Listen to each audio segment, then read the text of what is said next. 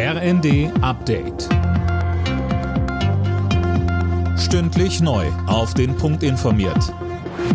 Ich bin Finn Riebesell. Guten Tag. Die tödliche Explosion in Polen ist wohl auf eine Rakete der ukrainischen Flugabwehr zurückzuführen.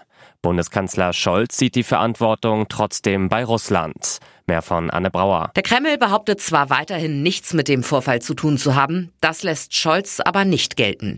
Er sagte zum Abschluss des G20-Gipfels auf Bali, all das wäre ohne Russlands Angriffskrieg gegen die Ukraine nicht passiert. Russland hatte gestern erneut massenweise Raketen auf zivile Ziele in der Ukraine gefeuert. Die USA und Großbritannien bezeichnen diese Art der Kriegsführung als barbarisch. In Berlin stehen demnächst wieder Wahlen an. Das Verfassungsgericht hat die Wahl zum Abgeordnetenhaus für ungültig erklärt.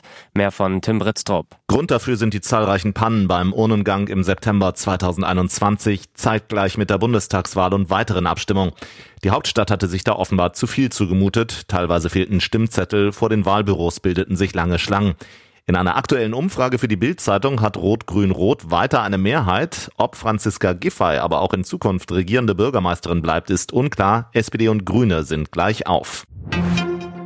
Nach dem Feuer in einer Flüchtlingsunterkunft bei Wismar in Mecklenburg-Vorpommern geht die Staatsanwaltschaft nicht von einem politischen Hintergrund aus. Der mutmaßliche Täter soll ein Feuerwehrmann aus der Region sein. Er wurde festgenommen. Letztes Testspiel vor Start der Fußball-WM. Die deutsche Nationalelf spielt heute ab 18 Uhr gegen den Oman. Das Ziel, einspielen und Selbstvertrauen tanken. Bundestrainer Hansi Flick wird aber voraussichtlich einige Spieler noch schonen.